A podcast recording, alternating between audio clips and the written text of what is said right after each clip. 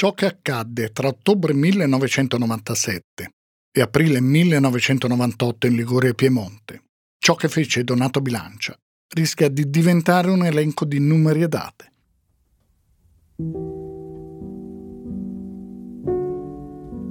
È triste usare parole come record, primato, ma fu così.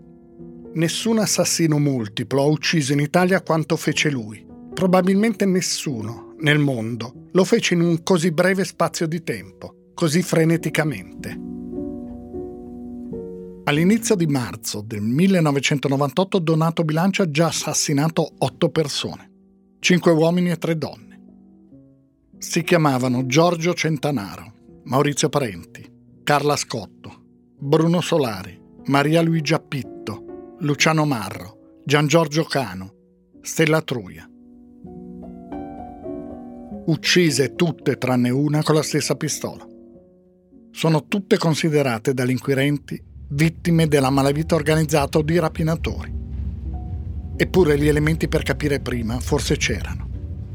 Bilancia ha usato sempre la sua auto, una Mercedes blu, con la quale è anche passato caselli autostradali.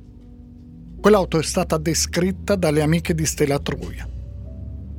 Ha usato sempre la stessa arma, una Smith Wesson, e gli stessi proiettili di marca finlandese, l'Apua Patria. Quella pistola con una confezione da 50 cartucce era stata rubata ad Arona, in provincia di Novara, nel maggio del 1992. Bilancia dirà poi di averla acquistata da un piccolo criminale.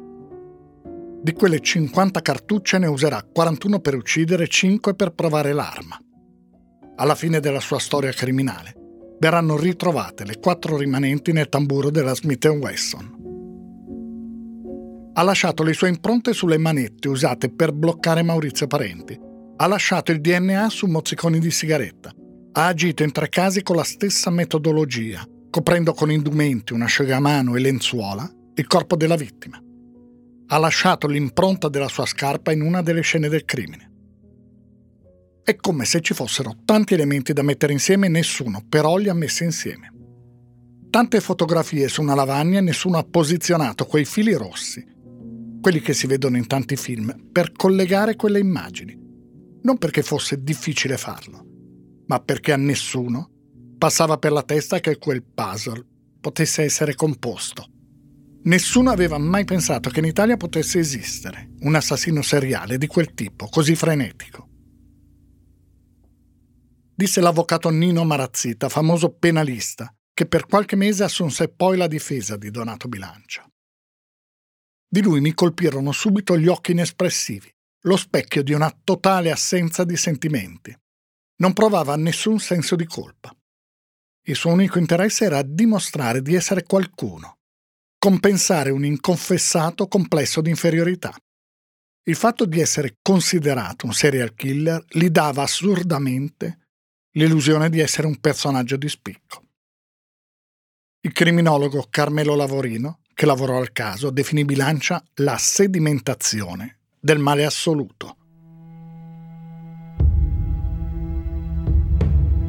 Dopo aver assassinato Stella Truia, Donato Bilancia inizia a recarsi a notte fonda davanti a un'edicola del centro di Genova, aperta 24 ore su 24. Aspetta con altre persone che fanno tardi la notte, che arrivino i quotidiani. Commenta con loro le notizie, discute, parla degli omicidi, fa battute oscene. Con la sua voce roca poi dice mi sa che la polizia non ci capisce un cazzo. Avalla la teoria della criminalità organizzata, poi se ne va soddisfatto.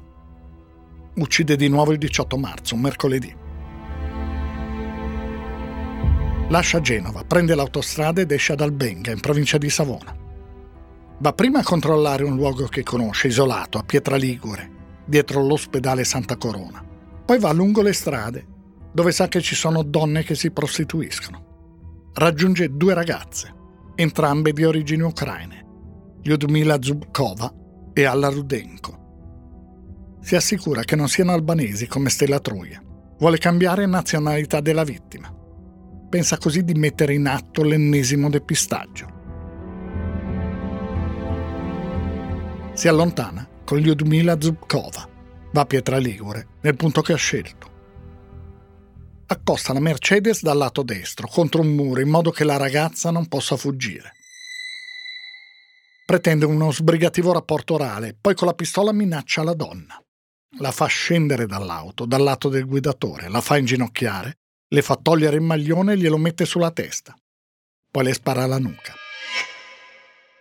Lyudmila Zubkova aveva 22 anni. Prende la borsa della ragazza e il telefonino, mette tutto in un sacchetto e lo getta dalla scogliera tra Albenga e Genova.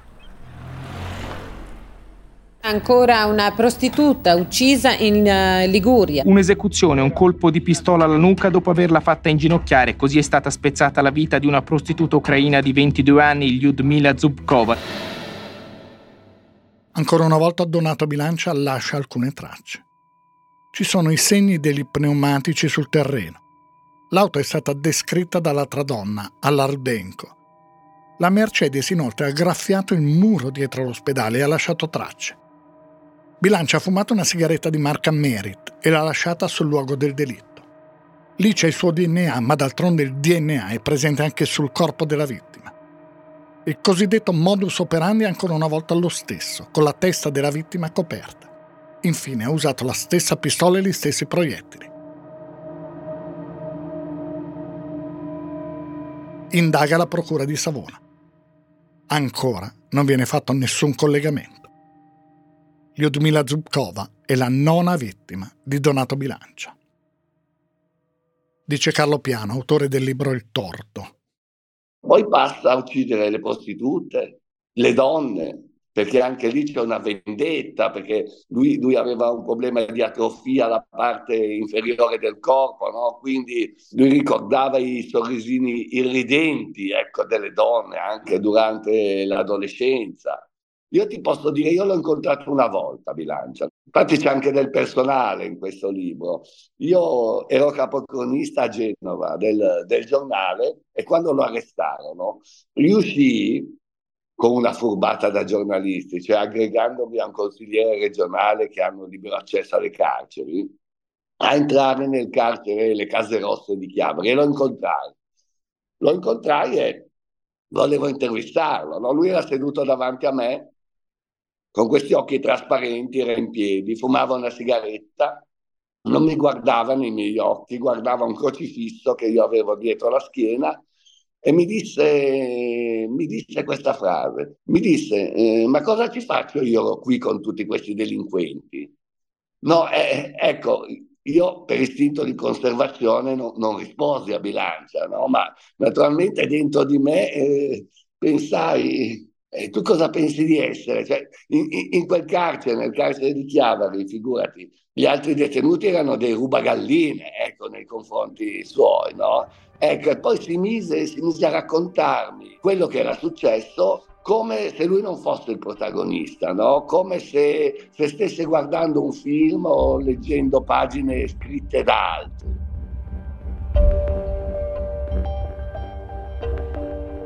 Due giorni dopo bilanciava a Ventimiglia. Vuole ripetere quello che ha fatto il 13 novembre 1997. Sceglie uno sportello di cambiavalute nella frazione di latte. Gira per le vie attorno. Individua le strade per la fuga.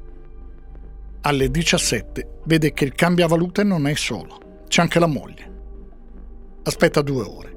Quando la moglie va via, entra nel locale con in mano la Smith Wesson minaccia Enzo Gorni e cambia valute. In quel momento arriva il cognato dell'uomo. Si ferma sulla porta perché vede Gorni che gli fa un cenno con la testa. Pensa che gli stia segnalando di allontanarsi perché sta trattando qualcosa di delicato. Il cognato si allontana ma resta nella strada. Bilancia si fa consegnare un po' di banconote, poi chiede dove sia il resto del denaro. Gorni si piega come per prenderlo, invece tenta di afferrare una pistola. Bilancia gli spara alla testa. Prende altro denaro, esce e raggiunge la Mercedes.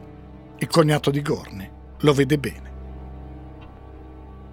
Quella sera Bilancia va al casino di Sanremo, gioca forte e perde. Il capo Croupier lo nota. Bilancia protesta dopo che una sua vincita non è stata considerata valida perché effettuata dopo il Rien va. Il capo Croupier gli fa pagare la giocata perché Bilancia sta giocando molti soldi conviene assecondarlo. A Ventimiglia ha rubato nel locale blindato del cambiavalute anche franchi francesi. Va a un cambio automatico della Cassa di risparmio di Torino, infila i franchi, ma non gli vengono restituite le lire italiane. Il lunedì mattina torna a Sanremo, entra nella banca e furibondo, inveisce contro un impiegato e si fa consegnare i soldi in lire. Il 26 marzo i giornali liguri escono con questo titolo e sottotitolo. L'assassino del cambiavaluta è un volto. Gli inquirenti hanno diffuso un identikit. Un uomo di mezza età, di corporatura robusta, brizzolato, alto 1,75 m, mento pronunciato, naso segnato da una piccola gobba. Bilancia uno spaccone. Quel giorno torna a Ventimiglia, nello stesso luogo, e chiede a una edicolante che cosa sia successo si presenta come amico della vittima. La donna si spaventa. Quando Bilancia se ne va, chiude l'edicola e va a casa. 15 giorni dopo lo vedrà ancora girarsi nella zona a bordo di una Mercedes blu. Bilancia fa di più. Telefona un maresciallo dei carabinieri di Ventimiglia e dice quella sera ero lì con mia moglie a bordo di una Mercedes nera. Non vorrei che qualcuno avesse scambiato la mia auto con quella dell'assassino. Il maresciallo si insospettisce. Dice vediamoci e parliamo. Fissa un appuntamento, ma Bilancia non si presenta. Dal punto di vista delle indagini, ancora niente. Le descrizioni e l'identikit convergono e converge la descrizione dell'auto, ma gli omicidi non vengono messi in relazione. Omicidio in pieno centro a Ventimiglia, vittima un cambiavalute freddato a colpi di pistola. Enzo Gorni, 46enne, è stato ucciso con un colpo solo alla testa. Nel frattempo ha ucciso ancora. Il 24 marzo 1998, domenica, va a Novi Ligure, in Piemonte. Gira per le strade finché trova un luogo che gli sembra adatto. Lì, qualche ora dopo, si apparta con Lorena Castro, una donna trans equadoregna. Bilancia dice di chiamarsi Gustavo. Il luogo scelto è la tenuta di Villa Minerva, zona Barbellotta. Dice a Lorena Castro che si tratta di una sua proprietà. Adotta il solito metodo. Accosta l'auto a un muro sul lato destro per impedire alla vittima di scendere. Lorena Castro si insospettisce, prende tempo. Arrivano nella stradina due vigilantes su due auto. Una si accosta alla Mercedes di bilancia, l'altra si ferma vicino al cancello d'ingresso. Lorena Castro urla di stare attenti, che quell'uomo è un pazzo. Bilancia risponde che non sta succedendo nulla, che è solo una lite tra innamorati. I vigilanti però non se ne vanno, insistono. Bilancia scende dall'auto e inizia a sparare. Uccide con due colpi di pistola, uno al cuore e uno alla testa, Candido Randò. Si rivolge verso l'altro vigilante, Massimiliano Gualillo, e spara tre colpi. Nel frattempo Lorena Castro è uscita dall'auto, tenta di scappare. Bilancia spara un colpo che va a vuoto. Poi si accorge che la pistola è scarica. Si china nell'auto, ricarica l'arma, vede che uno dei due vigilanti è ancora vivo, gli spara di nuovo. Insegue Lorena Castro, la raggiunge, lei lotta, lo colpisce, lui spara e la colpisce al fianco poi violentemente con il calcio della pistola in faccia. Crede che sia morta. Sposta l'auto dei vigilantes che bloccava la strada e se ne va. Candido Randò aveva 43 anni, Massimiliano Gualillo 31.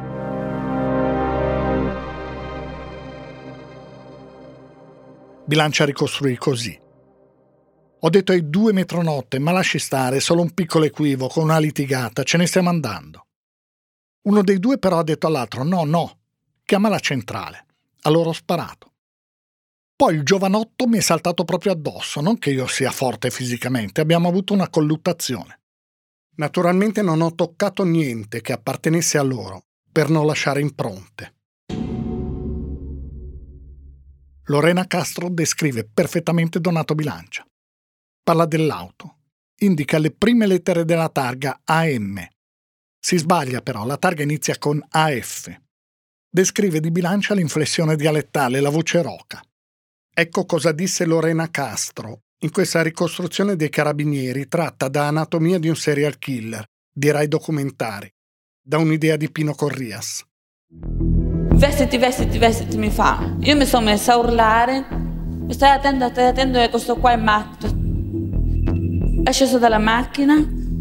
Ho sentito sparare a uno. Sono scesa di corsa dalla macchina scappando. Intanto alle mie spalle sentivo sparare. A un certo punto sento un fiato dietro all'orecchio che mi dice dove credi di scappare? Ha puntato la pistola in testa e mi ha fatto clic, clic. Poi si rivolge verso i metronotti e ci spara ancora. È venuto verso di me per sparare anche a me, ci ho saltato addosso. Nella lotta ho sentito scappare di nuovo un colpo di pistola ho sentito bruciare nella pancia, allora ho subito pensato che mi aveva presa. Mi sono avviata verso la prima macchina di metronotte per chiedere aiuto con la radiolina. C'è stato un omicidio, io sto male, sto morendo, venite a aiutarci. Si inizia a cercare la Mercedes. Due guardie notturne sono state uccise in una sparatoria in Piemonte a Novi Ligure. A far fuoco sarebbe stato un uomo sorpreso in un viale con un travestito, un uomo che poi è fuggito. Operato per ferite all'addome e piantonato all'ospedale di Novi, l'unico superstite. Bilancia sa che deve cambiare auto. Abbandona la Mercedes in un parcheggio e ruba una Opel Kadett bianca a Genova in corso Gastaldi. Adesso c'è l'identikit. C'è una descrizione precisa dell'auto, con un cappellino da baseball bianco lasciato sul pianale posteriore. Disse Bilancia, di giorno se stavo in città magari prendevo l'autobus o la Vespa.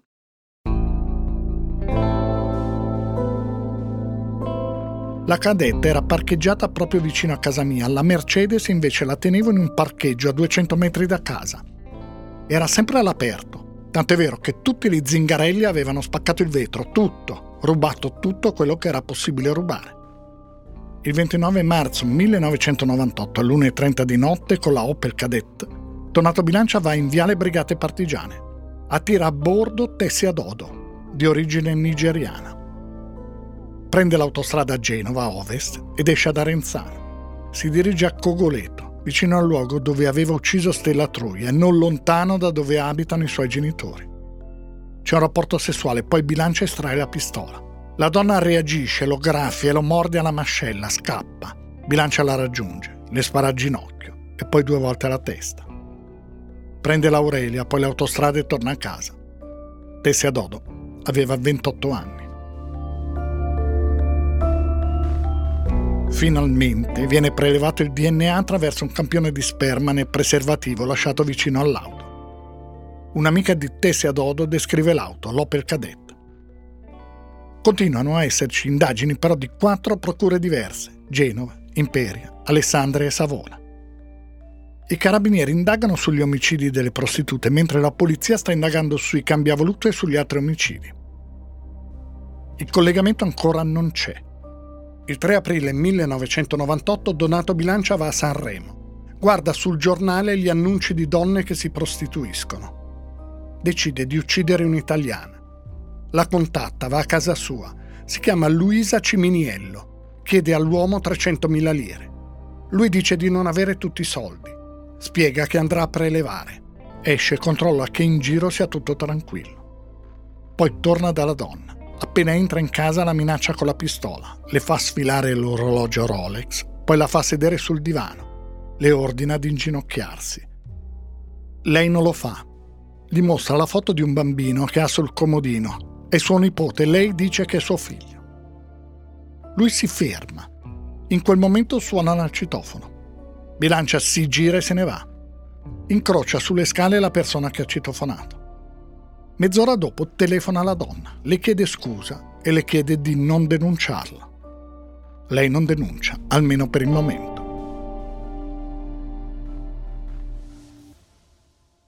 Bilancia poi dirà, questa è salva perché mi ha parlato del bambino. Se no la ammazzavo di sicuro, ma proprio matematico, perché io sono partito per ucciderla. Bilancia sa che la donna lo ha visto bene, che potrebbe descriverlo, che probabilmente lo stanno cercando, ma non si ferma. Decide però di cambiare. I giornali parlano degli omicidi delle prostitute. A Genova viene attivato un numero verde. I carabinieri contattano le donne. Viene attivata soprattutto la comunità nigeriana. Si raccolgono descrizioni, informazioni. Da RIS di Parma, il reparto investigazioni scientifiche dove i carabinieri hanno inviato i proiettili sparati nell'omicidio Zubkova e in quello dei due vigilantes, giunge una relazione che fornisce una prima conferma finalmente utile. I proiettili sparati sono gli stessi, marca Lapua Patria. Hanno tra i vari componenti silicato di calcio, usato come stabilizzante degli inneschi delle cartucce. Quel componente verrà trovato anche negli omicidi successivi. Però, come detto, Bilancia non si ferma. Il 12 aprile 1998, giorno di Pasqua, si sveglia tardi, va alla stazione di Genova Brignole e sale sul treno Intercity delle 16, partito dalla Spezia e diretto a Venezia. Il treno è semivuoto.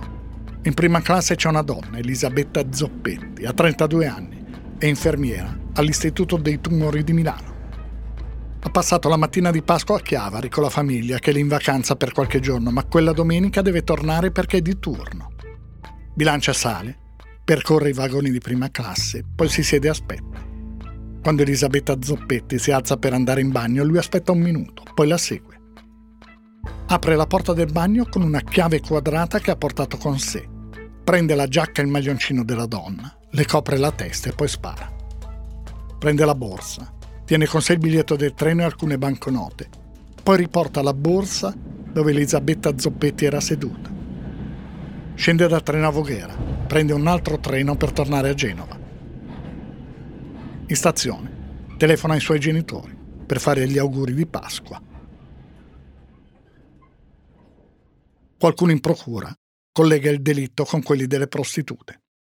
L'assassinio di Elisabetta Zoppetti viene guardato con particolare attenzione dagli inquirenti genovesi che indagano sugli omicidi delle prostitute.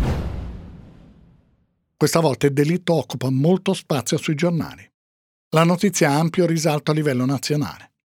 Non è una novità e accadrà ancora molto spesso. I delitti che riguardano donne che si prostituiscono non vengono trattati dai media con la stessa attenzione di altri delitti. Secondo il criminologo Lavorino, Bilancia è diventato a quel punto fiducioso della propria invincibilità. Vuole elevare il livello dello scontro, è come se dicesse voglio proprio vedere se riuscite a prendermi e vuole che di lui si parli sulle prime pagine di tutti i giornali. Racconta Carlo Piano. Una cosa non mi ha colpito, lui è molto, cioè lui diciamo agli incubi di notte, gli torna in mente la prima donna che, che lui uccide sul treno, no? senza neanche conoscerla questa donna, era il giorno di Pasqua del 98, un'infermiera di Milano, Elisabetta Zoppetti. Questa donna lascia una bambina di quattro anni, no? E allora poi lui dice io di questo mi sono pentito di aver lasciato questa bambina orfana. Ecco um, se lo avessi saputo che aveva una bambina non dice non avrei ucciso dice avrei scelto un'altra. Donato Bilancia è convinto che gli inquirenti gli stiano addosso che tutte le stazioni ferroviarie della Liguria siano sotto controllo. Vive tutto come se fosse gioco d'azzardo e rilancia decide di uccidere un'altra prostituta e lo fa solo 36 ore dopo l'omicidio di Elisabetta Zoppetti. Il 14 aprile 1998 sale sull'Opel Cadet che ha rubato e va a giocare al casino di Sanremo. Perde. Il suo numero fortunato, il 32, non è uscito per 83 volte di seguito. È furibondo, va sul rettilineo tra il Beng e Ceriale si ferma da una donna di 32 anni che dice di essere di origine croata e di chiamarsi Cristina. In realtà è macedone. Si chiama Mema Valbona. Va in un luogo isolato, in località Ranzi, a Pietra Ligure. Ha con lei un rapporto sessuale, poi la fa scendere dall'auto. Le dice di sedersi a terra, le copre la testa con il suo giubbotto nero e le spara. Dirà poi: Non dicevo mai a nessuna che stavo per ucciderla. Dicevo: Siediti, che ti copro la testa così non vedi la targa. Lascia anche lì tracce di sperma. La pistola e i proiettili sono sempre gli stessi. Riprende l'auto e torna a Genova. Dirà durante l'interrogatorio, parlando degli omicidi, e in particolare di quello di Tessi a Dodo, Sempre la stessa zolfa. Il solito racconto che sono sceso dalla macchina e gli ho detto c'è neanche te, ti lascio qua, ma no, non mi lascia, l'ho preso per un braccio per tirarla giù dalla macchina e mi ha dato una morsicata qui, sulla mascella. Poi come scesa ha cercato di scappare è partito il primo colpo. Poi come questa si è cacciata per terra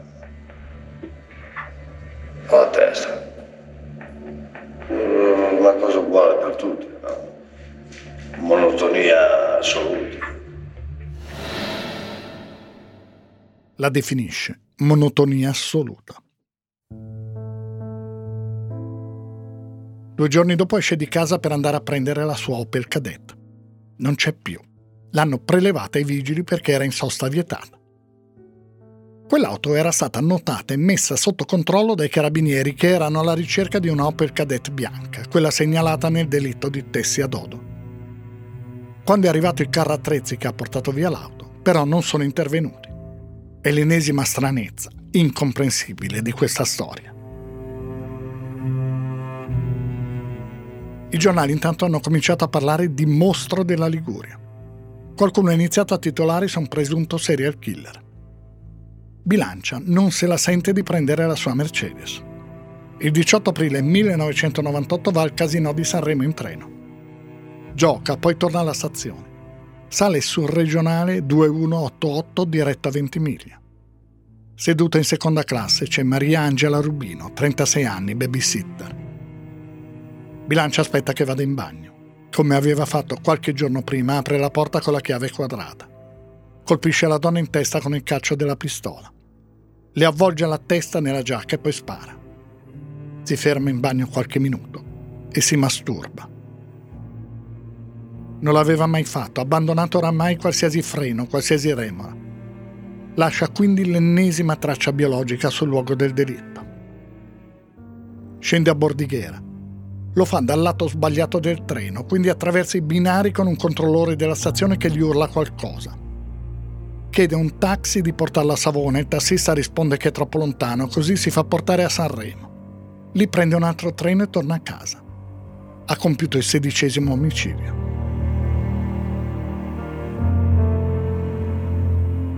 Sul fatto di essersi masturbato dirà, non so perché l'ho fatto, non era assolutamente nelle mie intenzioni. Ho sentito in quel momento forse un disprezzo per quella donna che non avevo mai visto prima. Il giorno dopo le notizie sull'omicidio aprono i telegiornali. Donato Bilancia diventa il killer dei treni. Ha ucciso 16 volte. Prima che sui treni ha ucciso quattro donne in strada, due uomini nei cambiavalute e altre persone in casa. Ma il killer dei treni. Il procuratore capo di Genova, Guido Zamanone, parla alla televisione. Da parte dei passeggeri ci vogliono delle, delle, condotte di prudenza come quelle di prendere il treno solo se necessario, specialmente nei giorni festivi, e di viaggiare possibilmente in compagnia. Non è un appello che tranquillizza. I telegiornali fanno servizi televisivi a bordo dei treni, intervistando le passeggere c'è della gente non hai paura, però hai sempre paura di dire mi posso trovare da sola, quello sì. Però mi guardo intorno. Avete visto c'è la polizia sui treni, vi fa sentire più sicure? Sì. Un po' sì. sì. Pensate che basti? Mm, non credo. Il 20 aprile 1998 Donato Bilancia uccide ancora. Lo fa alla stazione di servizio Cognoli Sud, dell'autostrada dei Fiori, nei pressi di Santo Stefano al Mare. È tornato a usare la sua Mercedes blu. Quella sera è stato a Sanremo, ha cenato al ristorante Vesuvio. Poi ha chiesto credito che gli è stato concesso, è un vecchio cliente. Vuole recuperare dei soldi. Si ferma dal benzinaio. Si chiama Giuseppe Mileto, ha 51 anni. Bilancia gli intima di dargli i soldi. Nel frattempo arriva un'altra auto bilancia, dice al benzinaio di servire il cliente senza farsi accorgere di nulla. Sospetta però che l'uomo sussurri qualcosa al guidatore. Si arrabbia moltissimo, dirà così testualmente. Quando l'altra auto se ne va, fa entrare il benzinaio nel gabbiotto e gli spara cinque colpi di pistola. Poi prende l'auto. Esce dal casello Imperio Ovest, poi si gira, riprende l'autostrada in direzione Sanremo. Arriva davanti al ristorante Vesuvio. Si cambia il vestito perché aveva in una borsa un ricambio con camicia, giacca e cravatta. Entra nel ristorante, paga il conto lasciato in sospeso e se ne va. A mezzanotte rientra al casello di Arma di Taggia. Prende l'autostrada, va a Genova e torna a casa. Due giorni dopo, sempre con Mercedes blu, va in Valle d'Aosta a giocare al casino di San Vincent. Ha girato con quell'auto tra le autostrade di Ligure e Piemonte Valle d'Aosta. E sarà così che lo prenderanno. Donato Bilancia non viene individuato per il DNA, per i proiettili utilizzati, per la pistola o per l'identikit. Forse prima o poi le indagini sarebbero giunte a collegare tutto, ma è un'altra circostanza a chiudere la sua storia criminale. Bilancia è un assassino, ma non solo. È sempre stato un ladro, un piccolo delinquente. E un ladro non paga i pedaggi ai caselli autostradali.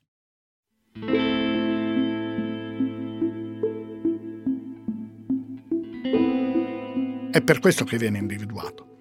Non ha mai pagato i pedaggi, mai. Ma non sono gli investigatori ad accorgersene. La Mercedes blu è stata venduta a bilancia da un conoscente, senza però che sia avvenuto il passaggio di proprietà. L'uomo si chiama Pino Monello, ha piccoli precedenti per truffa. Ai primi di aprile si è visto recapitare 41 multe per mancati pagamenti dei pedaggi autostradali, per un totale di 813.000 lire. Monello va dal suo avvocato e chiede che cosa si possa fare per non pagare quelle multe. Insieme guardano l'elenco dei passaggi ai caselli non pagati. Si sospettiscono. Spesso coincidono con le date degli omicidi. Monello si ricorda che poco tempo prima Bilancia lo aveva contattato dicendogli se ti chiedono della Mercedes, tu non dire che l'hai data a me. Con l'avvocato guardano l'identikit di quello che viene chiamato il killer dei treni. L'avvocato decide di passare l'informazione ai carabinieri. È un colpo di fortuna. I carabinieri parlano con Monello, gli dicono di prendere un appuntamento con Bilancia. Intanto iniziano a seguire il sospettato. Individuano anche la Mercedes. C'è il cappellino da baseball chiaro sul pianale posteriore. L'auto è quella, non c'è dubbio. Devono essere ora sicuri che l'assassino sia Donato Bilancia.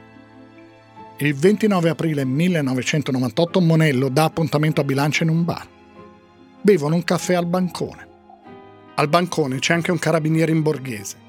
Quando i due escono, la donna che lavora al bar fa per prendere la tazzina di bilancia e metterla nel cestello per lavarla. Il carabiniere la ferma, mentre bilancia rientra. La donna ha la prontezza di prendere la tazzina e metterla da parte. Viene prelevato il DNA e inviato al RIS di Parma, ma è troppo esiguo. Il risultato non è soddisfacente. Monello chiama nuovamente Bilancia. Vuole parte dei soldi delle multe. Si ritrovano in un bar il 2 maggio, stessa scena. Il DNA questa volta è sufficiente. È lo stesso trovato sulla scena del crimine di Tessia Dodo. Il responso arriva il 5 maggio. Il magistrato Enrico Zucca compila la richiesta di custodia cautelare. La mattina del 6 maggio 1998 Bilancia esce da casa in Vespa. Va all'ospedale San Martino per fare una radiografia. All'uscita, mentre sta per mettere in moto la Vespa, gli saltano letteralmente addosso. L'hanno preso. Quando gli dicono che sono carabinieri, tira un sospiro di sollievo. Era convinto che lo stessero per uccidere. Inizia l'altra storia, quella delle confessioni, delle ricostruzioni. Sta zitto per alcuni giorni, poi inizia a parlare. Lo fa per ore di seguito. Gli viene inizialmente contestato l'omicidio di Tessia Dodo, quello per cui la prova del DNA è netta. Lui risponde dicendo fermi, vi faccio scoprire io quello che è successo. Gli inquirenti erano convinti di 6-7 omicidi, quelli delle prostitute, quelli dei treni, quello del benzinaio. Invece Bilancia dice ci vuole la consecutio temporo. Inizia dall'episodio che non era stato considerato come omicidio. Centenaro Giorgio. No, ma le spiego perché io le dico questo, perché di qui è partita uh, tutta questa esplosione di, di, di quello che è successo. Giorgio Centanaro era il gestore della Bisca insieme a Maurizio Parenti. Era stato lui, con lo stesso Parenti, a definirlo Belinon. Ed è stato il primo omicidio. Solo che nessuno l'aveva capito, nessuno aveva capito che fosse un omicidio. Il 16 ottobre 1997 in via Merello, zona Molassana, Bilancia aveva atteso Centanaro di notte sotto casa. Gli aveva detto vieni che adesso giochiamo un po' io e te. Una volta in casa aveva tirato fuori la Smith Wesson.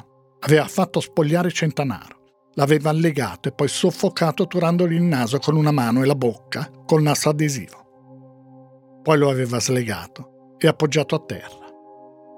Aveva fumato una Malboro e poi l'aveva gettata dal balconcino. Si era chiesto se recuperarla sulla grondaia, ma poi decise di lasciarla, pensando che prima o poi la pioggia l'avrebbe portata via. La morte di Centanaro, da referto, era stata classificata come infarto. Secondo me l'hanno fatto passare per un infarto, sto stronzo. E io mi sono preso la briga di telefonare chiesto dal magistrato che si occupava di quel caso lì, gli ho detto guardi che il, quell'amico di, di Parenti, Centanaro Giorgio, non è morto di morte naturale ma è stato ucciso. Sapevo che eh, lui finiva il suo lavoro, non so, dalle due e mezza alle tre. Mi sono messo lì a guardare a che ora rientrare. Io volevo solamente assicurarmi che vivesse da solo, tutto lì che non avesse, che ne so, figli, mogli in casa, non succedevano un macello. Poi Bilancia racconta tutto il resto, metodicamente, con precisione, giorno per giorno. Descrive tutti i 17 omicidi. Dice lo scrittore Giacomo Papi, che ha conosciuto Donato Bilancia prima che diventasse un assassino. La cosa pazzesca di Donato Bilancia è che è un serial killer che in realtà non è mai riuscito a essere valutato, nonostante l'enormità dei suoi crimini, per quello che ha fatto, cioè è disordinato, fa tutto, fa tutto velocemente, come proprio se fosse un'esplosione di rabbia. Anni dopo poi per eh, Daria Bignardi, per il giornale di Daria Bignardi di Donne, scrissi un articolo su tutta la vicenda e ricostruì la vita di Donato Bilancia. L'idea che mi sono fatto è che fosse un uomo davvero che per tutta la vita ha finto di essere qualcosa che non era, che i traumi da bambino, l'enuresi notturna, i, i lenzuoli eh, bagnati di pipì appesi da sua mamma nella, nella, casa di Marassi per umiliarlo di fronte a tutti, il suicidio del fratello con il nipote che lui amava e soprattutto quella parola origliata nel bar di, non so se Nervi, insomma, vicino a Genova, dai suoi amici che lo chiamavano Belinetta, deve averlo proprio scatenato e aver scatenato in lui una... aver tramutato tutta quella che quando l'ho incontrato era galanteria. Era proprio la messa in scena di un marsigliese, direi oggi, no? Sembrava essere uscito da un film francese di criminali degli anni 70. E questa messa in scena è diventata un'esplosione di rabbia che si è protratta in un arco brevissimo che ha lasciato sul terreno moltissimi morti, donne morte, eccetera, fatta male, con questa macchina che passava avanti e indietro lasciando tracce ovunque. E insomma, anche nel dopo non è mai riuscito ad avere un'epica, a differenza di altri serial killer. Anche nel, durante il processo, nelle dichiarazioni pubbliche, nelle cose agghiaccianti che ha detto nelle deposizioni, però con questa naturalezza, con quest'aria un po'... A Donato Bilancia sembra piacere il ruolo di protagonista di serial killer da record. Chiama l'avvocato Nino Marazzita. Gli dice guardi, non la posso pagare, le do in pegno una caramella. Marazzita accetta, dopo qualche mese rinuncia all'incarico. Bilancia gli ha anche chiesto di poter essere lui, in prima persona, a gestire i rapporti con la stampa Chiede addirittura di poter indire conferenze stampa. Vuole apparire. Capisce anche di avere una sola strada, tentare di passare per incapace di intendere e di volere. viene sottoposto a perizie, dice Isabella Merzagora, docente di criminologia. Allora, i metodi sono evidentemente il colloquio clinico, però anche eh, l'esame degli atti, quindi dalla scena del crimine alle dichiarazioni, qualora vengano presi subito della polizia, quindi come sono stati presi. Ecco, ma direi che il, lo strumento principe è il colloquio. Ecco, vorrei aggiungere una cosa, non solo riguardo a bilancia. Ah, tra l'altro anche Jeffrey Dahmer fu eh, valutato capace di intendere di volere. Io ho conosciuto bene il suo perito George Palermo. E, e qui forse bisogna fare una distinzione che è molto importante, anzi due distinzioni. La prima è che essere casomai malati e essere incapaci di intendere di volere, che quello che viene chiesto al perito, sono due cose diverse. Allora, che questi soggetti, torniamo ai serial killer, proprio tanto normali non siano, è tautologico. Non so se posso parafrasare il detto siamo tutti uguali, ma qualcuno è più uguale di un altro, potremmo dire siamo tutti diversi, ma qualcuno un po' più diverso degli altri. Quindi prima cosa è la differenza appunto fra malattia e incapacità. La seconda cosa che purtroppo ci dobbiamo convincere che cose atroci non siano necessariamente frutto di malattie di mente. E questo è un po' triste perché avremmo trovato la scorciatoia alle motivazioni, ma non è sempre così.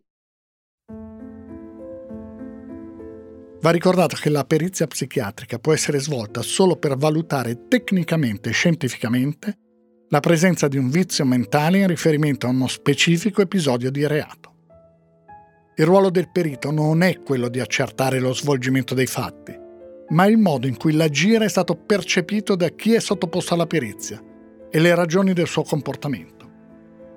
In pratica va stabilito se al momento in cui il reato viene commesso, la persona è capace di intendere e di volere. La capacità di intendere e di volere viene valutata in relazione al fatto oggetto di giudizio nel momento in cui viene commesso. La capacità di intendere viene definita come la capacità del soggetto di distinguere le proprie azioni e di saper valutare prima di agire i motivi e le conseguenze che il proprio comportamento produrrà nella realtà circostante. La capacità di volere è l'attitudine del soggetto di volere ciò che ha deciso di fare e di comportarsi in modo coerente con la scelta.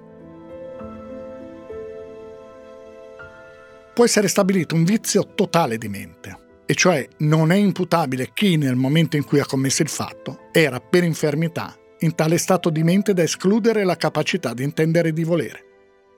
Oppure parziale, e cioè quando la capacità di intendere e di volere nel momento in cui viene commesso il fatto è fortemente compromessa per infermità. In questi casi la pena può essere ridotta fino a un terzo. Come detto, a Donato Bilancia non viene riconosciuta né un'incapacità totale né parziale. Il punto fondamentale dei processi che seguirono fu proprio quello non era in discussione la colpevolezza di Bilancia, lui stesso aveva confessato tutti i delitti e tutte le prove e le testimonianze erano univoche. Il punto fu, Bilancia era capace di intendere e di volere quando commise quegli atti. Il magistrato Enrico Zucca, che lo interrogò e imparò a conoscerlo bene, disse che l'unico modo per spiegare quei massacri, quelle morti apparentemente scollegate, era la personalità di Bilancia con le sue caratteristiche e la sua psicologia.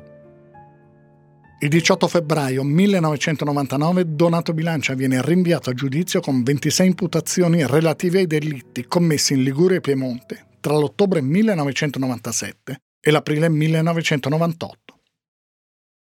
La prima udienza del processo si tiene il 13 maggio 1999. La Corte nomina una serie di consulenti. Ugo Fornari, professore di psicopatologia forense all'Università di Torino, Gianluigi Ponti, criminologo presso l'Università di Milano e Giacomo Mongodi dell'Università di Pavia, psichiatra forense. Anche il presidente del tribunale nomina consulenti. Francesco De Fazio, ordinario di medicina legale all'Università di Modena. Romolo Rossi, psichiatra genovese. Giacomo Canepa ed Elio Di Marco sono i consulenti di parte.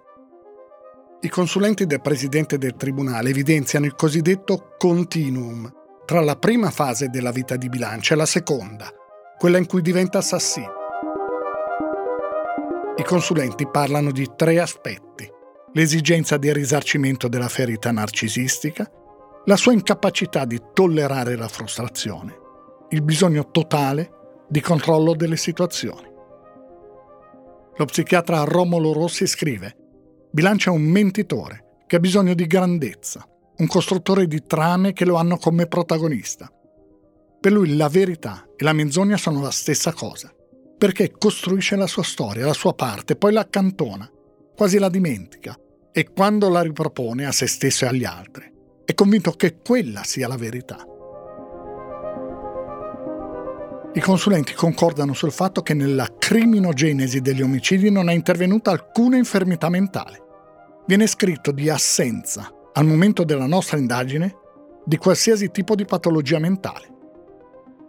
Scrivono anche un fenomeno di obnubilamento della coscienza di questo tipo che comincia immediatamente prima di un delitto e finisce subito dopo.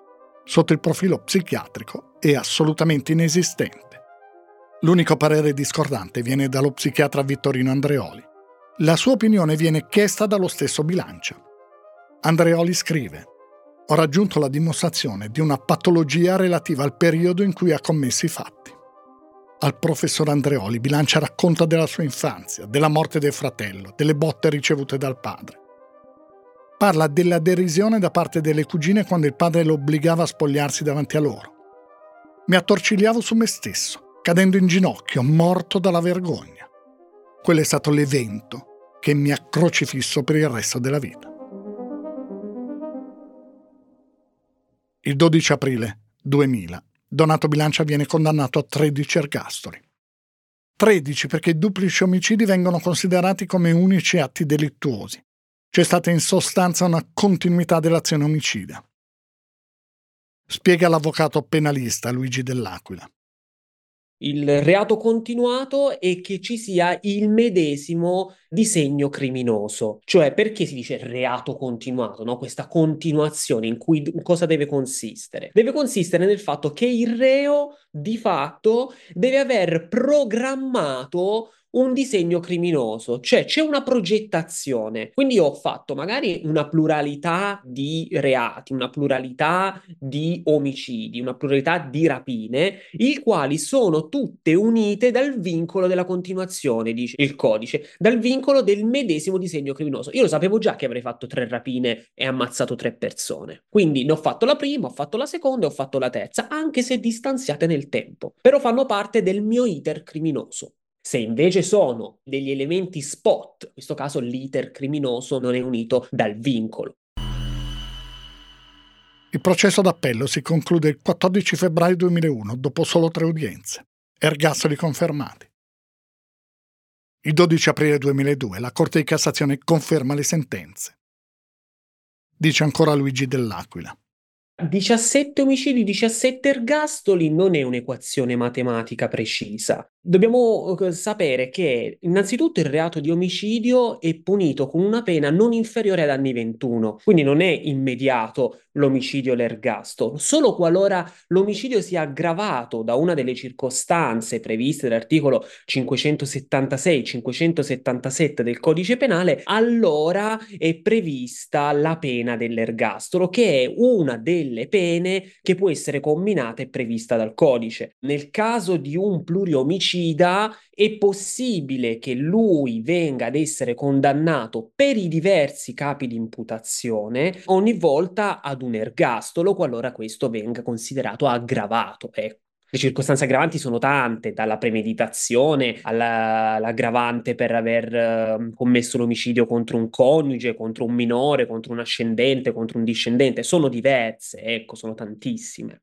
L'ergastolo nasce, una piccola premessa è data dal fatto che l'ergastolo nasce come una pena che avrebbe dovuto, diciamo, uccidere di fatto in maniera silente, parlavano alcuni commentatori penalisti della prima parte del Novecento, no? doveva, doveva, uccidere silentemente il reo, perché eh, l'immaginario era quello di chiudere in 5 metri quadrati una persona per il resto della vita. Poi è intervenuta però la Corte Costituzionale, anche all'esito dell'introduzione nel nostro ordinamento di quella che è la disciplina dell'ordinamento penitenziario degli anni 70, in cui ha detto, ragazzi, sostanzialmente non possiamo dobbiamo, è incostituzionale ora eh, dire pena fine mai, come si diceva in precedenza. Dobbiamo necessariamente dare un quantum perché se noi diciamo pena fine mai, il condannato all'ergastolo non avrà mai la possibilità di calcolare quello che è il quantum di pena scontato per accedere ai benefici dal permesso premio alla semilibertà al lavoro fuori dal carcere. Perché se io dico pena fine mai, come faccio a calcolare i due terzi di pena del mai? No? Quindi la Corte Costituzionale dice dobbiamo dare un quantum e questo quantum è stato individuato in anni 30. Ok? Quindi l'ergastolano di fatto deve considerarsi come un soggetto che è stato condannato ad anni 30 e quindi scontati i due terzi di pena, cioè i 20 anni, allora noi andiamo ad applicare nei suoi confronti quelli che sono i benefici previsti dall'ordinamento penitenziario. Ovviamente laddove vi siano poi tutti quei, quei, requisiti delle osservazioni degli educatori, del, dei profili di positività. Quindi diciamo che nel nostro ordinamento lo consideriamo in questi termini, l'ergastolo.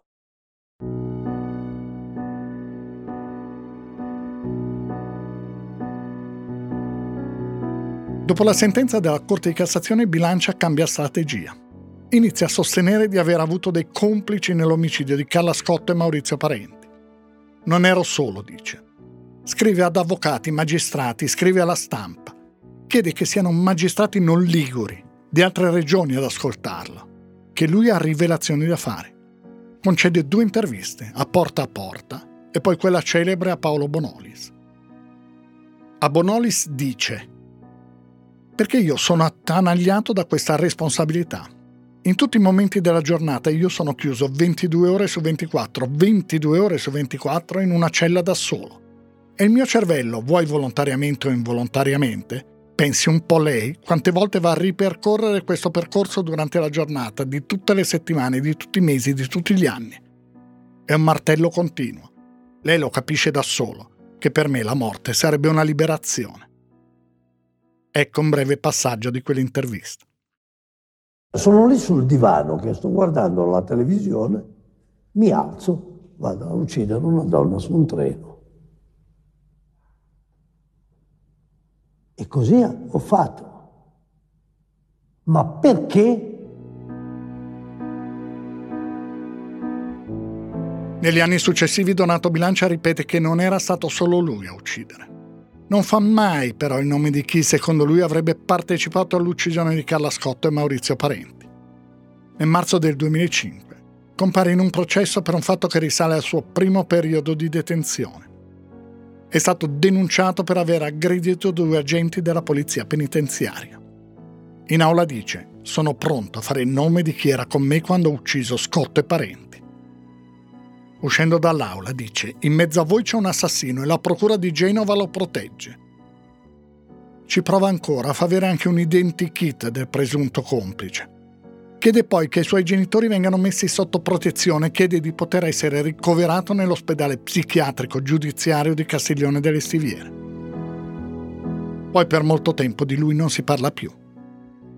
In carcere si diploma in ragioneria, si iscrive all'università, vuole laurearsi in gestione e programmazione del turismo culturale. Decide di devolvere la sua pensione di invalidità, poco più di 500 euro, a persone disabili e bambini con sindrome di Down. Dice Carlo Piano. Lui cerca di strozzare un pedofilo nel carcere di Opera, dove è passato, lui ne ha girati tanti di carceri, e poi a un certo punto la, la, sua pensione, prendeva una pensione di invalidità perché aveva avuto un, um, un incidente sul lavoro da giovane, destina questa pensione a pagare la retta di un istituto per un bambino down. No? Ecco, peraltro lui chiede, chiede nel novembre del 2020, quindi poco prima della morte, di, di, incontrarlo questo bambino, ma il tribunale di sorveglianza gli nega il permesso, no? E forse anche questo è un motivo per cui si, si è lasciata andare, ecco. Quindi forse un, una fiammella di ravvedimento c'è stata. Secondo Don Marco Pozza, che è il cappellano del carcere, del carcere Due Palazzi di, di Padova, eh, Bilancia era sulla strada del Signore. A cappellano del carcere di Padova aveva anche detto quando morirò spero che Dio mi lasci qualche minuto per chiedere scusa alle persone che ho ucciso. In una lettera pubblicata dopo la sua morte aveva scritto di aver intrapreso un percorso di riavvicinamento a una dimensione spirituale, a una fede e a principi cristiani che mai aveva seguito in tutta la sua vita. Scrisse, questo mi porta a scrivere che persino nostro Papa Francesco si ribellerebbe se venisse a conoscenza di questo infinito attanagliamento mediatico posto in atto nei miei confronti. Donato Bilancia è morto all'ospedale di Padova 17 dicembre 2020. Era stato ricoverato perché colpito gravemente dal Covid. Si dice che abbia rifiutato le cure.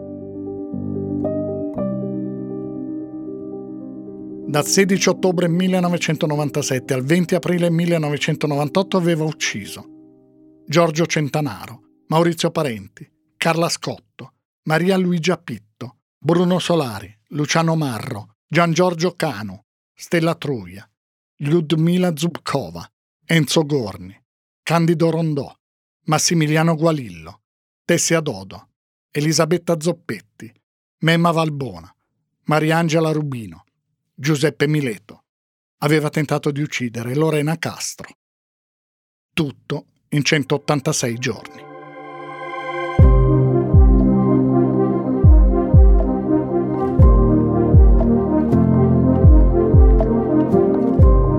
Avete ascoltato la seconda parte della nuova storia di indagini sugli omicidi commessi da Donato Bilancia. Trovate la prima parte e tutte le altre storie sull'app del Post, su tutte le principali piattaforme di podcast e su YouTube. Indagini è un podcast del Post, scritto e raccontato da Stefano Nazzi.